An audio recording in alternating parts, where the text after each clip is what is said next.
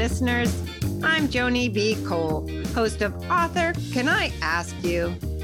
For people like me who love books and the stories behind the books, this show gives me the chance to ask authors about what they write and why they write. Plus, I like to throw in a few odd questions just to get to know each author a little bit better as a person. Let's get started and meet today's guest.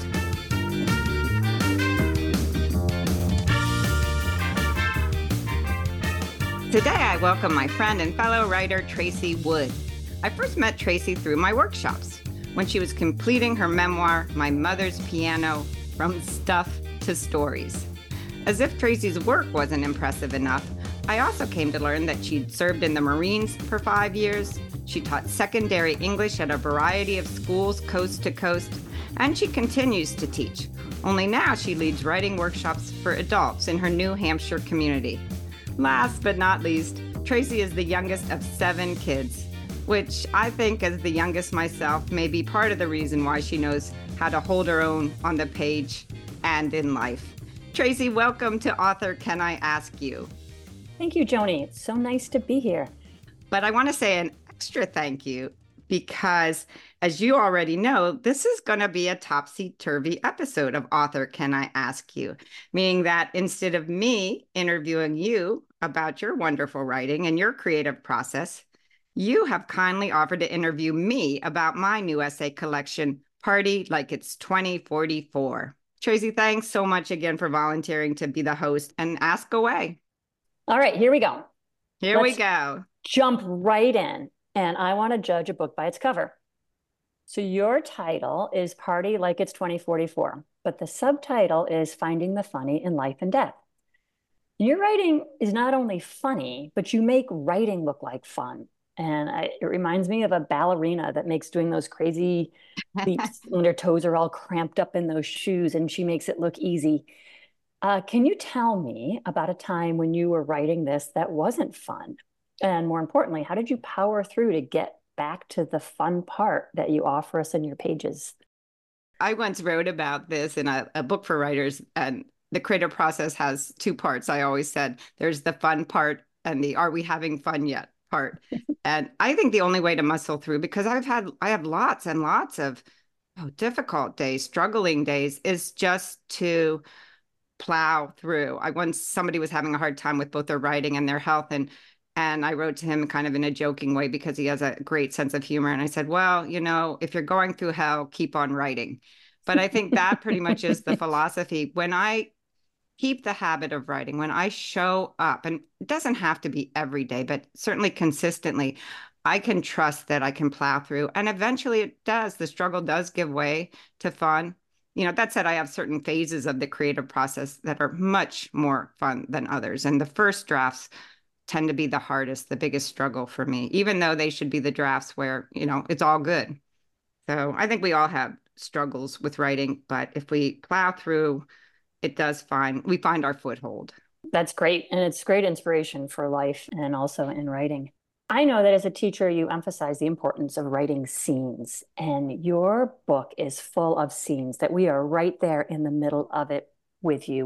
So I'm wondering that when you are writing, do you feel that your essays are inspired by a particular scene that you experience as opposed to some, you know, as opposed to starting out saying, well, I really want to impart this message or develop a theme? Very much the first. I never know what I'm really going to write about or why in the heck whatever blip of an idea I have is going to merit being an essay all I can start with is maybe some moment, some memory that pops in my mind and and almost as if I'm seeing it in scene. And that could be the smallest little interaction. So I have very little when I start out to work with, but there's something about that memory or that scenic moment that just keeps niggling at me. And so I'll just start writing that because I think that writing scenes is easier sometimes than trying to write about these abstractions, life and love and loss and death, and what I'm trying to say thematically. All that is crucially important and probably the underpinning of why we write. We want to communicate these deep feelings or ideas. But for me, it just has to start with a little moment that just won't let itself go in my mind. So I often start with a scene and and then I have to riff and have faith that it'll go somewhere And eventually, the deeper idea, the deeper meaning of what I was trying to communicate comes through. And um, 40,000 rewrites later, there's an essay. I remember um, an early class that I took of yours, and the first time that I heard you say, What about what it's about? Yeah. But I wonder, like the essay where you're describing the correspondence from a former student, and it it becomes clear that this is you thinking about this, and this is very your it's your own self reflection, even though the thing that drives the story forward is this letter from the former student and you develop her into a character. But throughout this, you know that at the end, it's not about her, it's about you and what you have learned from the experience. Yeah, personal essay is always about the person writing it. So even if on the surface the plot very much showcases something outside of the writer, there has to be some shift in the writer, the narrator's mental focus for it to feel like something has really happened in this piece. It's not just an anecdote. And so, yeah, there has to be some some substantive underbelly. Even if the story is entertaining, that's not enough, or at least it's not enough in my book. So, um, yeah, what did I learn? How did I grow? What did it reaffirm? You know, and that sneaks in by the end. And hopefully, I take the reader along with me because otherwise it it's just a funny story or an interesting story maybe but i don't feel like it's elevated to an essay until i discover something for myself and and somehow manifest that on the page. And i think even furthermore it it could be in in different hands. It could be mean but that that essay is not that. That essay isn't about the character. And anytime you're talking about a character it's not about them. It's about the vehicle for your learning and it it it isn't. I mean you're you don't uh, you you treat it with a it's it's very clear that this is you figuring it out. Yeah that's a hard thing to not be mean for me not because i'm a mean person but because most essays not most but several start from a from a little moment of anger. Oh how could they? Right. how dare she? Right and then it's so easy to just start ranting about whomever that person is that that is starting that first scenic moment. And you have to get way past that through the drafting process to present the story in a very balanced way and not sugarcoat anything but make sure the point isn't to mock them or stack the deck to make them look ridiculous. So that you know that's that's always a challenge for any essayist i think. I think so. And and without it I mean, there's no, you can't have a story without some conflict. So you, you um, similarly with my ex best friend, that is, that to me is so, um, it, it's, it's just really sensitive reflection. And I think many of us have had this situation, particularly like uh, recently, where we find this person that we're close with and then we grow apart for real reasons. And then where do we stand? And, to be reminded of what we liked about them. Those are those are things that are so relatable. And uh, you again you treat that with um, you're questioning yourself in this relationship and we can feel how important that was and it reminds us of our own relationship. So you yeah. do a really nice job with that oh well. thank you. Yeah that's that essay is my ex ex ex best friend. yeah. About a woman i was so mm-hmm. close to and then for for reasons to deal with politics and life and whatever, we really had a rift. And I encounter her accidentally. Um, after we'd been distanced, I encounter her accidentally in the gym parking lot. And that essay, speaking of scenes, was very short and conveyed entirely in scene. But the mm-hmm. scene captured, I hope, when your guard is down, when you're not all loaded for bear and clutching you know, your ideology and your anger, and you just reconnect with a friend almost because she ambushes you because you encounter her in a parking lot. there she is again. There's that friend again. And it it made me think about, yes, major divisions in our belief systems and things like that. But if I could let go of the anger, could this ex-friend become a friend again? So it was a it was just a, a moment, but it it was very memorable to me. That leads me to my question. In your writing, you put yourself in these awkward situations. Um, I'm I'm working on a piece right now about bravery. And I think that the type of stories that you tell, these personal essays, are very brave. I mean, your readers now, they know that you're bad at directions and you're always on time and you talk too much when you're nervous. Like you've just put yourself out there. And and I'm wondering, do you think that the personal essay requires writers to be more vulnerable than somebody who writes short stories or novels or you know certainly other nonfiction? Well, that's a good question. I think anybody who who attempts writing is making themselves vulnerable because it really matters to us that you know how people react to what we write or usually i think it matters to a lot of people. So i think we're all vulnerable because we are all doing the brave thing the act of writing.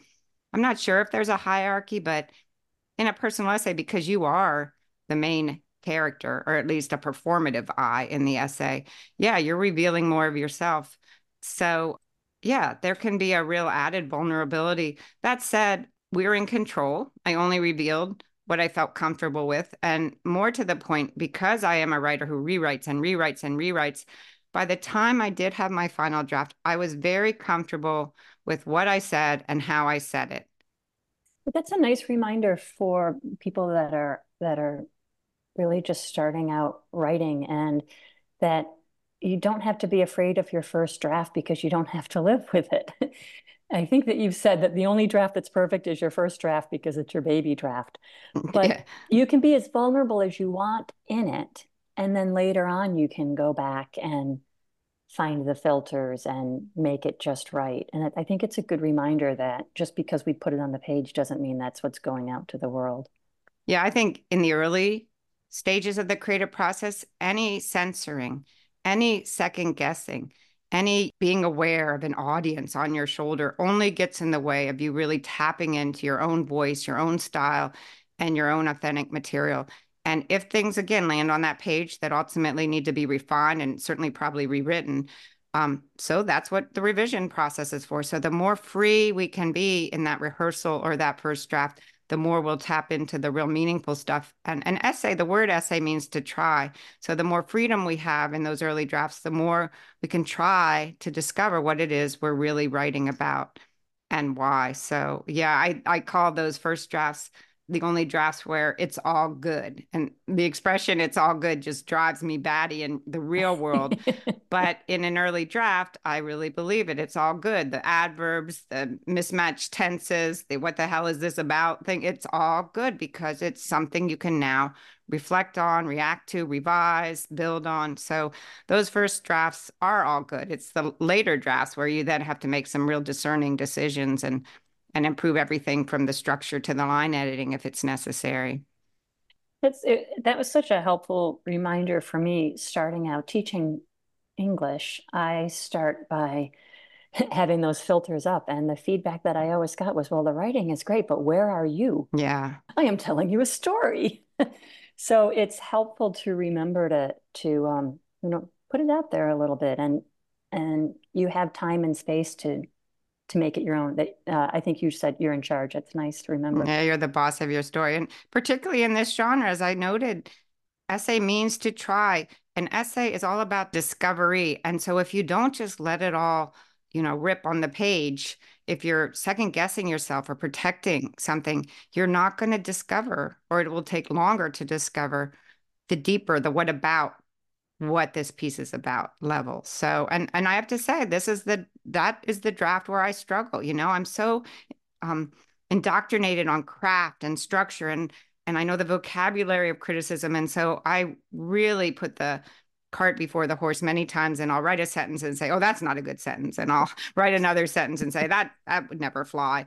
And so I have to somehow force myself through habit to let go in those early drafts and just just write for discovery. That's a great lesson.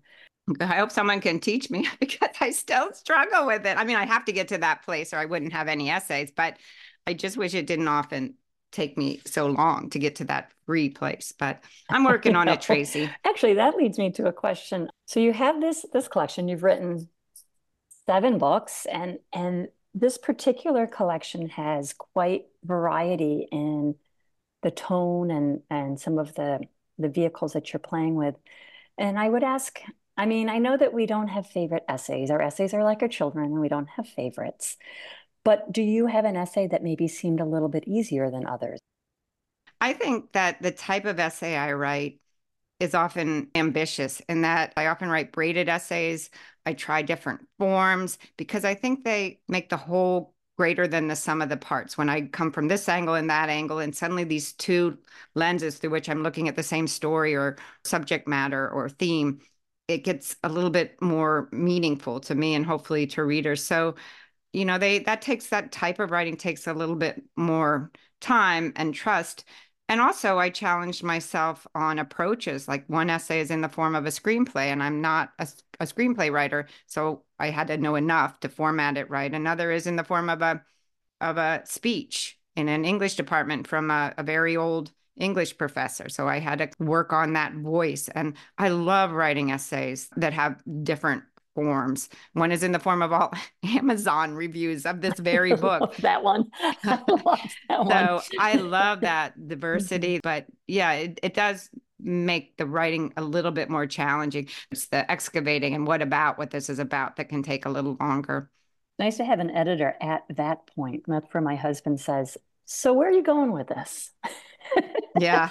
and that's after I've been through it a little bit. I'm like, okay, it's time. It is time now to ask that question yeah. Well, I, you know, as you know, I wrote a book on feedback because I'm just mm-hmm. a huge advocate for people joining workshops, good workshops, for um, adding a little air to their writing process by asking people to read early drafts, middle drafts, later drafts. And I'm still a little stingy about sharing my work with others in the early phases. But one form of feedback that you just talked about and is probably the best form of feedback for me is to just have a listener or a sounding board as I sort of talk through, well, I'm not sure what this is about, but I think I was kind of getting at. And suddenly in an open conversation, I often discover what it's about. So feedback in one of its many forms isn't somebody picking up a red pen. It can be a sounding board. It can be just somebody um, who you really trust talking about the material. So yeah, that form of feedback really, really serves often for me in the midway point where I have the plot kind of unfolded or I'm just stuck. And then it really helps to have somebody say, What what are you trying to do here? Mm, mm, but nice. they have to say it in a positive way or I'll be crushed. like, I, I taught middle school for many years, and often when a, a student in the fall that hadn't had me before would ask me, they'd turn in something and say, Can you correct this for writing? I'd say, yes. No. I can yeah. edit it. I can talk to you about it, but I'm not going to correct it. That's after you'd hand it in. Yeah. Uh, I only teach adults, mm. as you well know. And I get adults who say, Well, I mm. finished my manuscript. So can you edit it? Meaning, can you now just fix it up? And in creative writing, you know, we are all blessed with copy editors if we're lucky enough, and they can make on the page suggestions. But you know, most of the time when we get readers, they're not going to fix, nor should they fix our creative writing. They're simply to give us responses that help us to fix the writing. And if you don't know how to write forward or revise productively, well, then get thee to a workshop. My workshops say, take are, your class. yeah, my workshops are all about teaching craft, the very craft that is the only gateway I know to then the magic that is literature. Would you read an excerpt for us? This essay is called But Enough About Me. This is an interesting essay because it actually appeared in my previous essay collection, but I really liked it and I wanted to kind of update it a little bit or refine it a little bit. So it's one of the only two essays in here that had been pre-published at another in another collection, but it's been refined and different. So it's about a time when I got to a luncheon for women in the arts and I am way outclassed in this thing. And I'm seated at this round table, and next to me are two women whose names I learned are Marion and Amanda, but I have nicknamed Marion, who is uh, right next to me, Lady Headband, because she has a tortoise shell headband on. And anyway, you'll you'll see what happens, or at least a section from this essay. These women, I realized, were patrons of the arts. It all made sense now. Our philanthropic hostess, the predominance of elderly, well appointed guests, the location of this restaurant, not in my economically diverse town, but one upscale town over. Most of the women who lived in this community were not only wealthy, but possessed a daunting degree of civic duty and global responsibility. During elections, for example, they didn't just display campaign signs, they retrieved those signs post election and turned them into book bags for needy children in Honduras. Excuse me. The server reached over my shoulder to deliver a basket of hard crusted rolls. Good, something to occupy my hands. I took a roll, cracking it in half. With tiny silver tongs, I retrieved two balls of butter from a chilled bowl. By now, it was painfully obvious to me that my seatmate to the left, Beverly by her name card, was going to be a no show. This situation happened to me with peculiar frequency at wedding receptions, dinner parties, and most recently at a humor writing conference of 400 writers.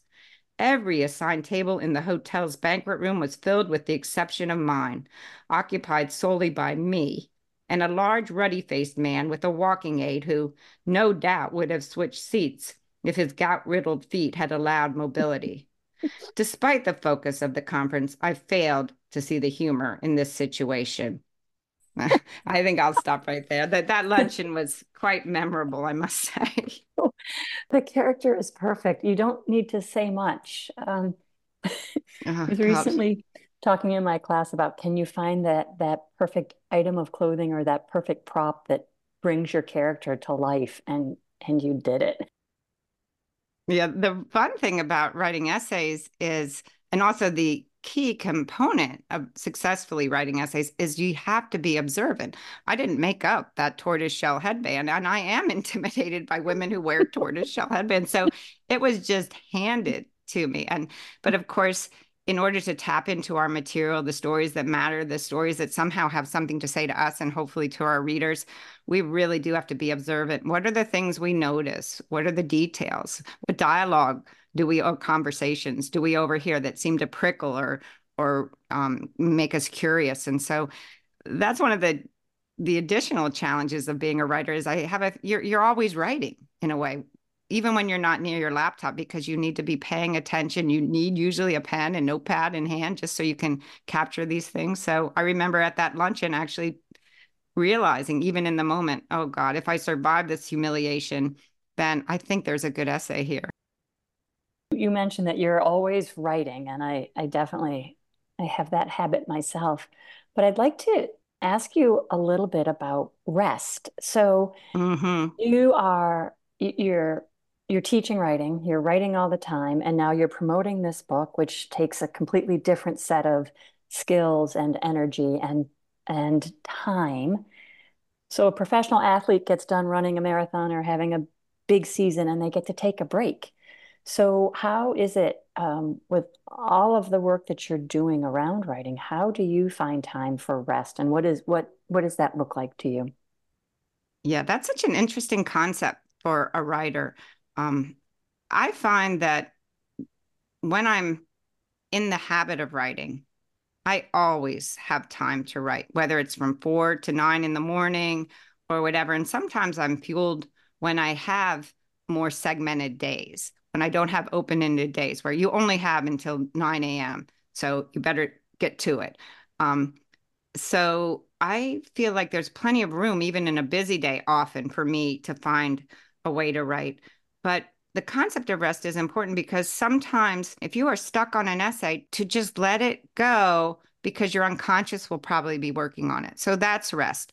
Or do a different type of writing which is that let's just be observational at the you know for for a few days. Or to maybe just give yourself a total break and not write. That said though i find personally and it might not be for other people but if i take too many days off from the habit of writing it's just so much harder to get back i mean the analogy of running is really a good one. It might be that the better analogy then for an athlete is cross training. And so there are days that you oh, just yeah. aren't coming up with anything new. And so that's a good day to line edit, or a day that you're not feeling particularly creative. And so that might be more promotional or things like that, that there's always something to do, even if it's not generating new ideas all yeah. the time or just cranking through drafts that don't feel like they're going anyplace that cross training analogy is just great. Maybe, you know, go to another chapter and just use the left side of the brain to edit or whatever. And this is such an important topic for writers because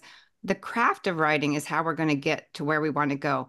But the other huge issue that actually gets more in the way than if a writer has a deficit of craft, that can be, you know, acquired, is all the head stuff mm. that can get in our way. And then how we often undermine our own creative processes. We often blame others for kind of bringing us down or stopping us in our tracks, but very often we are sabotaging ourselves. And so, um, my book on writing Good Naked is very much about strategies to really engender a well the subtitle is how to write more write better and be happier because this issue the head stuff has to be looked at but it, it takes some conscious paying attention to what we're doing and how we're writing.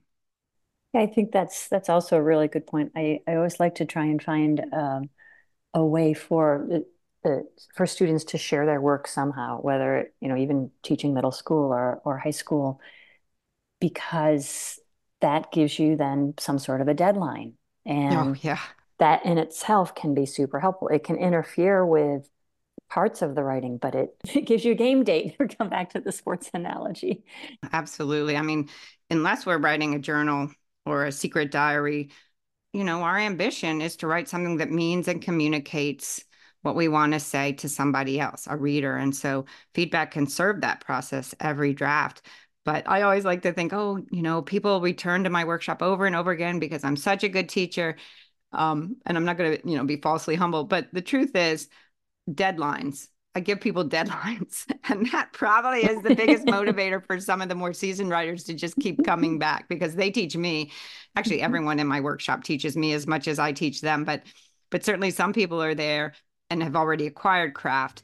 But they need deadlines and to be accountable, but I'll take it as long as it brings them back because I am constantly fed by my workshops. I am learning every single week from the people, all the people in my workshop. So, for whatever reason they return or try it out, I am very grateful. Joni, this has been a delight. It's been so much fun chatting with you and talking about your book, Party Like It's 2044 Finding the Funny in Life and Death and talking about your work as a writer in general and your teaching. So thank you so much for sharing this time with me. You did me a solid, Tracy. you've taught me a lot in the workshops we've shared, and this conversation has also enlightened me. So I really, really appreciate it.